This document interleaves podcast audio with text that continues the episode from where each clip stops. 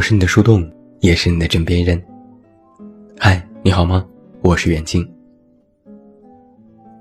上周末的奇葩说有一道还算有趣的辩题：能者多劳是不是个坑？比赛的结果，号称一路躺赢的马薇薇队输掉了，被团灭，没能进入到决赛。马薇薇战队在最初被视为最强战队。典型的能者，但最开始因为轻敌准备不充分，遭遇到连续的失败。就连马薇薇自己也一路受到了质疑。这不就是典型的没有多劳造成的结果吗？后来，他们找补解释说，一路躺赢的意思，并非躺着就能赢，而是哪怕躺着也要努力才能赢。乍听之下，能者多劳的确很像个坑。这完全就是一副老板的论调。生活不易，无论在学校还是在职场，都是一边前行一边扎心。每一代人都有不同的抱怨和焦虑。到了现在，人们的抱怨声经过网络传播放大，听起来就格外刺耳。一边埋怨上班，一边按部就班；一边吐槽领导，一边笑脸相迎。每天标准的心理活动是：脸上笑嘻嘻，心里 NMP。反正就是做不到心口合一。那如果这个时候你再是一个软柿子，每天老实巴交，就免不了总被人使唤。奉劝你能者多劳，替别人多做一点事情。还没有什么回报，这不是坑是什么？很多人把“能者多劳”当做一句被洗脑的话，听起来就像是你很努力，你特别优秀，那么你多做一些事情也是应该的，任劳任怨才是你的宿命。詹青云在正方讲述这道辩题时有过这样的观点，他说。我们这个社会，把年轻人像燃料一样投入社会这部机器。他只问年轻人能为社会做什么，却从来不问这个社会能为年轻人做点什么。他们只问这个社会需要年轻人做什么，却不问年轻人是不是也要自己的生活。这种扎心现状，就完全适合现代年轻人的生活常态。之前我看过一部日剧，剧名叫做《无法成为野兽的我们》，最近在网络上也非常的火。里面的这场小人物，就是这个世界你我的缩影，是现代的崩溃之男。剧中的女主角，就是典型的能者多劳，在公司被人欺负和压榨，但又不能反抗，必须努力做出一副放着我来的角色。逼着自己时时刻刻的元气满满。剧中有这样无奈的感叹：光是活着，就觉着心里苦啊！没有高兴的事情，也没有钱，好想人间蒸发呀。然后呢？感叹完之后，老板一声令下，就又要点头哈腰说：“好的，我马上去做。”生活本身就是无数细碎麻烦事情的结合，我们每天活着，无非就是处理这些琐事，解决一个又一个麻烦。没有几个人生来是天之骄子，大部分都是普通人，如剧中的女主角一般，在一家公司上班，作为一个普通的职员，过着二十四小时普通的生活。剧中的小人物。每天都要保持时刻候命的状态，手机要随时开机，信息要秒回，邮件要及时处理。哪怕是休息日，只要有工作的时候，都要放下一切娱乐，去马上开始工作。作为助理，要端茶倒水，写各种报告，陪吃陪喝陪笑，还要忍受领导的无端指责，甚至要面对职场性骚扰。明明只是一个上传下达的普通工作，却偏偏总会遇到特殊的情况，接手了一些本不是自己的工作，但又处理的不好，忍受苛责和不停道歉的又是自己。本以为领导可以考虑到自己的实际情况，安排适合的工作给他，却没想到领导觉得这一切理所应当，说这本来就是职场。能者多劳吗？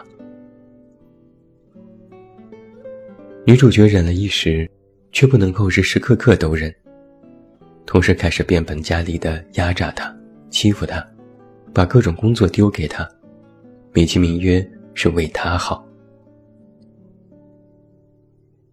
看剧的时候，我就在想，剧中的这样的经历，不管换作是谁，肯定是没有办法一直逆来顺受的。太多时候，能者多劳，不过是强者欺负弱者的一句托词。那些人脸上的笑容，背后都是一个个大坑。剧虽然看得扎心，但终究不是我们的生活。在现实生活当中，不好意思，我还是劝你要能者多劳，因为如果有人。用能者多劳来压榨你多做事，不谈回报，那么不是能者的错，而是那个人的错。能者多劳这句话没有错，态度也没有错，错的是使用和说出这句话的人。能者没有问题，看的是那句话背后的动机。就比如这部日剧，女主在公司一直处于能者多劳的状态。做了许多不是自己分内的工作，整天处于崩溃的边缘，进而怀疑自己的价值，怀疑人生。但是女主有什么错呢？她做的不能再好了。错的是这家公司，错的是压榨自己的领导。但是怕就怕在，有些人因为平台的错，最终归结于自己的错。我们有句俗话说。酒香不怕巷子深，但如果你这坛酒本身就是放错了巷子，巷子里又都是岔路口，那么巷子的错，也并非是你这坛酒不够香。你在职场里总被人使唤，总受窝囊气，那是平台的错，而不是你不够好，也不是你没有多劳。我们不能因为平台的不公。却让自己造成了错误的价值观，在之后换了平台，也依然是能者不劳。那就是用别人的错误来惩罚了自己，让自己丧失了更多表现的机会。在《奇葩说》当中，正方说“能者多劳”是坑，就用了这样的观点。谈到有人使用这句话时，都是在用资本、用职场成本、用领导口吻。来表达这是个坑，但是这些理由不能够成为能者不用多劳的直接原因。纵然公平二字非常可贵，但你若处于非公平的职场环境下备受压榨，首先应该考虑的是换个平台，而不是自己劳不劳的问题。就好像是你不劳了，那么同事和领导也就不压榨你了。就完全是两码事。一个能者，如果没有任何回报的多劳，甚至是过劳，那最应该做的，是跳出这个错误的圈子，在更好、更公平的环境下继续做事。而现在这个时代，也并不是简单的“酒香不怕巷子深”，而是“酒香也怕巷子深”。巷子太深，自己这坛酒还不够香，他要等到何年何月才能出人头地？奇葩说里有一句话我非常赞同：能者多劳是能者的必然宿命。因为一个能者，必然会察觉到一点，在这个世界上，多的是能者，多的是比自己优秀的人。自己这坛酒其实没有那么香，存放在同一个地点太久也挥发了味道，要么就是被其他更香的酒给掩盖住了。要知道，我们都是平凡人，所谓的能者，无非是在某些方面只比别人强了那么一点点。如果因为这点强，就可以选择不劳或者是少劳，迟早要被其他更有能力的人远远抛下。网上不是流传过一句非常经典的鸡汤吗？比你优秀的人还比你努力，那你有什么资格去懈怠呢？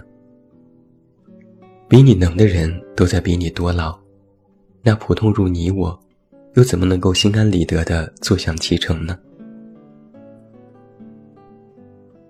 我还记得在去年，有许多公号谈到实习生因为刚入公司，做一些清扫、送咖啡、拿快递的粗活，非常不满。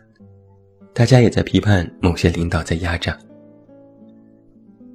很多人就特别怕自己在工作当中吃亏，来进行比较，计较自己是否吃亏，以判断自己目前的工作是否值得。但是。我作为一个进入职场十多年的人，想要告诉你的一点经验是，在职场考虑值得的问题，最终的结果一定是自己吃亏，因为你总是特别善于的把自己放在职场的弱势一方进行对比，所以在职场很多事情上是没有办法真的去计较和算计的，是没有办法讲吃亏的。那么，关键就不是能者是否多劳，而是如何多劳。如何多劳的意思，就是考虑自己多劳的性价比。多劳不等于过劳，也不是愚蠢的重复多劳。老黄牛默默奉献的时代已经结束了，现在是要求每个人的付出都应该有回报。不能把能者多劳当成是一种理所应当，但也不能觉得能者足够强大，没有必要多劳。马薇薇在节目里这样说道：“能力从来不是一种诅咒，但是大众认为能者多劳是对能力者的一种诅咒。大众的认知过失，是觉得你既为能者，就应该承担一切。”而自己即为能者，其实就已经不能随便停下脚步。这不是你想不想的问题，而是能力决定了你的眼界。你不允许自己原地踏步，哪怕大众再有误解，其实也没有必要拿着别人的看法来限制自我的格局。说白了，能者是主观能动性，能者多劳。其实是你在职场的一种常态，因为如果不劳，能者迟早成为弱者；而如果多劳，能者终将变得更强。而当能者成为一个强者后，强者又有什么好处呢？那就是可以要求你的付出有更对应的回报，可以有说不的权利，可以拒绝一切不合理的安排。你既已变得更强，那么，你就是一堵墙。怎么来和你说呢？既然没有办法改变风的风向和速度，只有浮萍才会摇摆不定，唯有强者，才能活到最后。最后，祝你晚安，有一个好梦。不要忘记来到公号这么远那么近进行关注。每天晚上陪你入睡，等你到来。我是远近，我们明天再见。